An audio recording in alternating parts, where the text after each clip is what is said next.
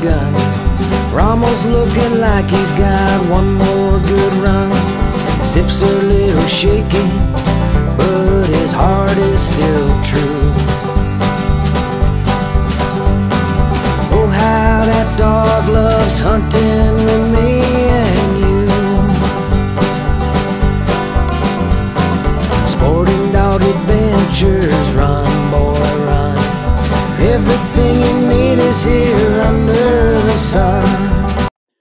The Sporting Dog Adventures podcast is proudly brought to you by Soggy Acres Retrievers. Remember, everyone deserves a soggy dog. Hey, welcome to the Sporting Dog Adventures podcast. I wanted to go over a topic today that is very much a wives' tale, which is something that is passed on from generation to generation about dog training uh, when you have hunting dogs. And it is something that I hear every litter that I send home and multiple, multiple times at sports shows when I am uh, there with a booth talking to people about dogs. That topic is the phrase that I hear, which is often said, and that is that someone wants to get their young dog out with their buddy's dog, neighbor's dog, or their old dog so that they can learn how to hunt by being around that dog. Now, I will tell you that this is a misnomer and that uh, it is not a way to train a dog, to just have them with another dog that is out in the field. And if you find someone that has this idea and they act like they know about training, don't just walk, but run from them. As you can hear my dogs wrestling in the background. Uh, run from them because they don't know what they're talking about. A good dog is bred to hunt. They're bred with drives, they are bred with the ability uh, to not only be trained, uh, but perform in the field. And what you are actually going to do with this dog is you're going to take their training, and with training, you're going to harness that ability and make them hunt for you. So basically, you're taking a dog when they have drive. That, if you look at it as them being self employed, which is a nice way to say that they don't listen, and you're going to be giving them obedience and control so that they hunt with you as a team.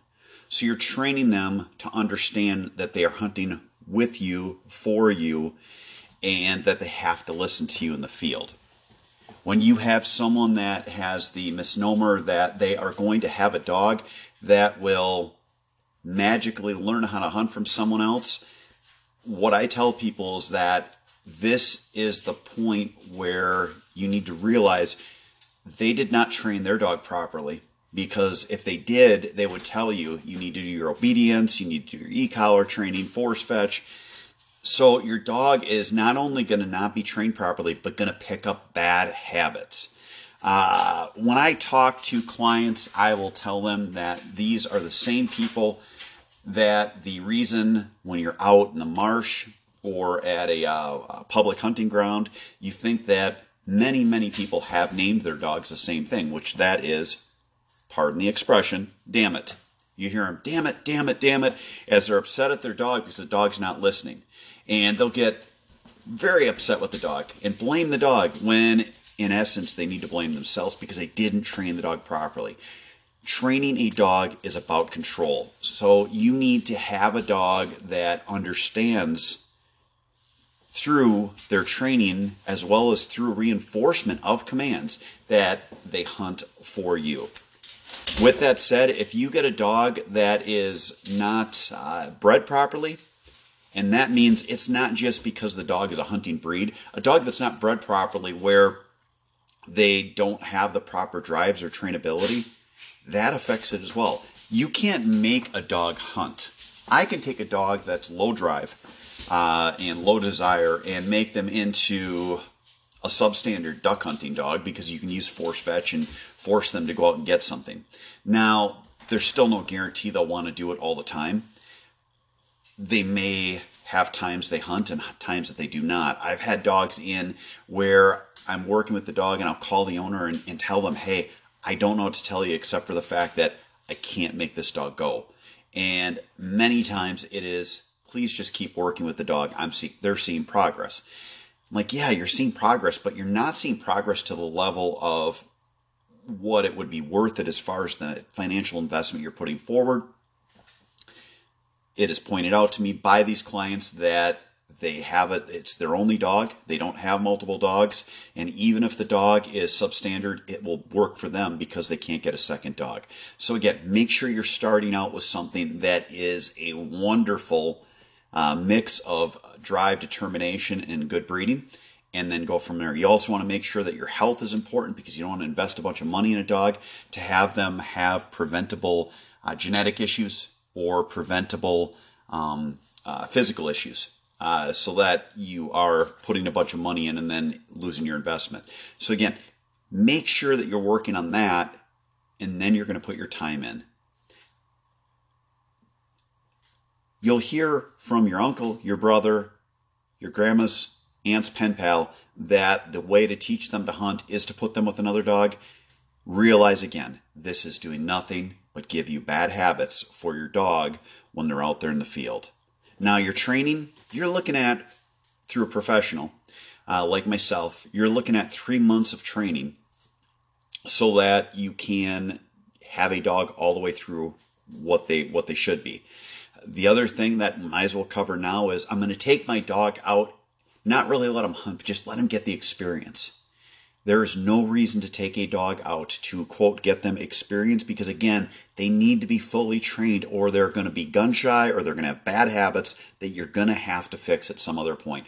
I understand the excitement of having a puppy and taking that dog out. My first dog, the first time she was shot over was when we were in the field. I didn't know what I was doing.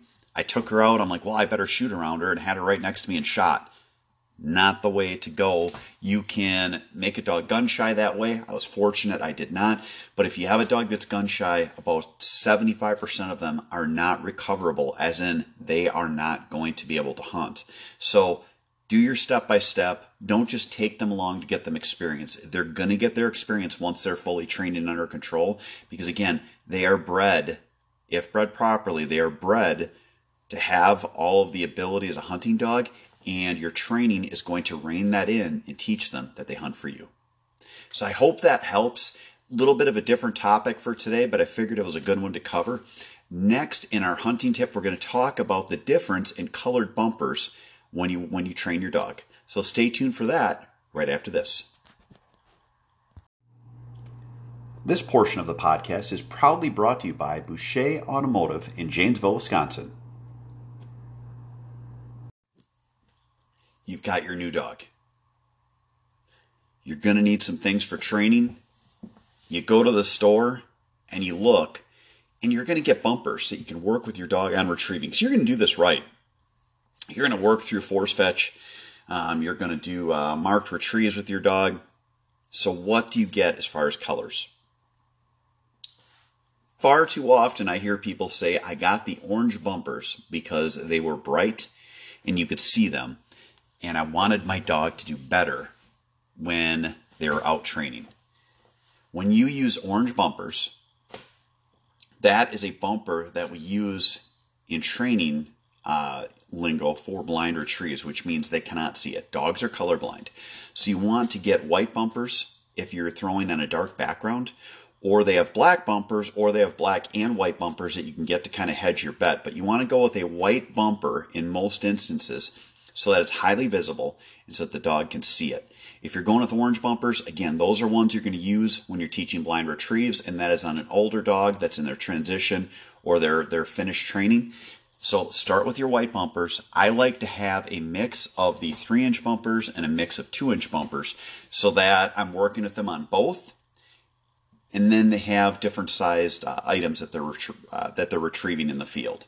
So don't buy the orange bumpers, buy the white bumpers so that you have the ability to teach them marking. If you want to make it even better, you can actually take some type of a flagging um, tape or ribbon and tie it onto the bumper so that it has movement as it's flying through the air because the dog will pick that up.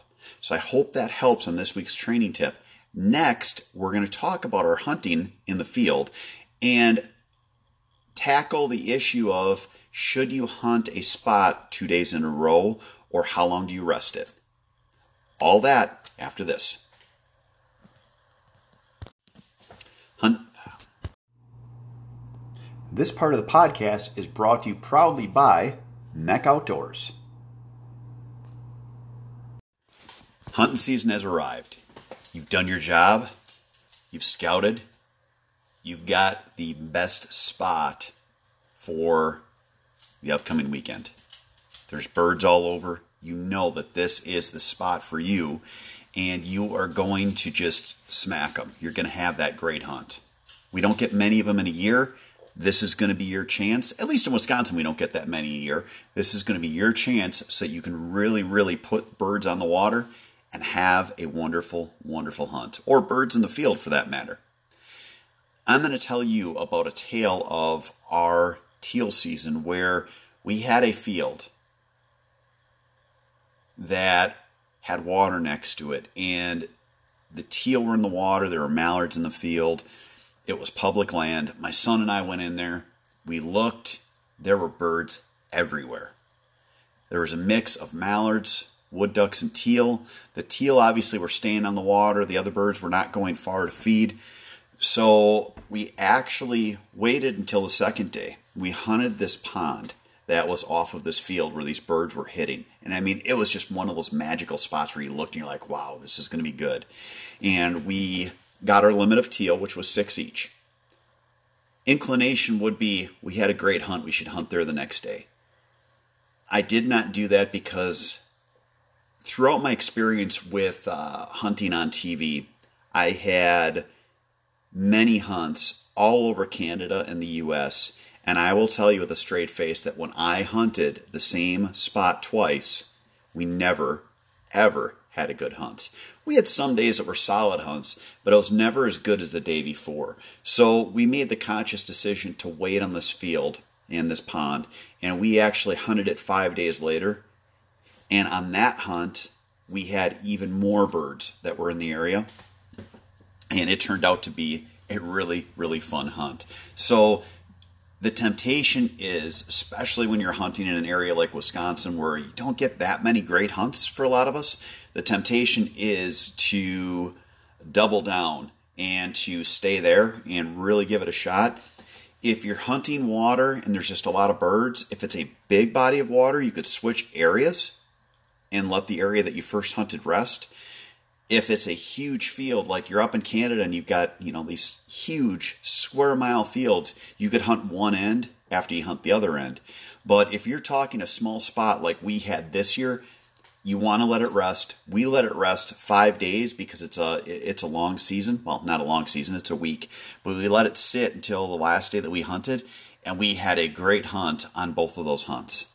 So I hope that helps you as you're planning out your upcoming fall I hope you do not double down on stupid, which is what I tell guys that we're not going to do, which is hunt the same spot two days in a row.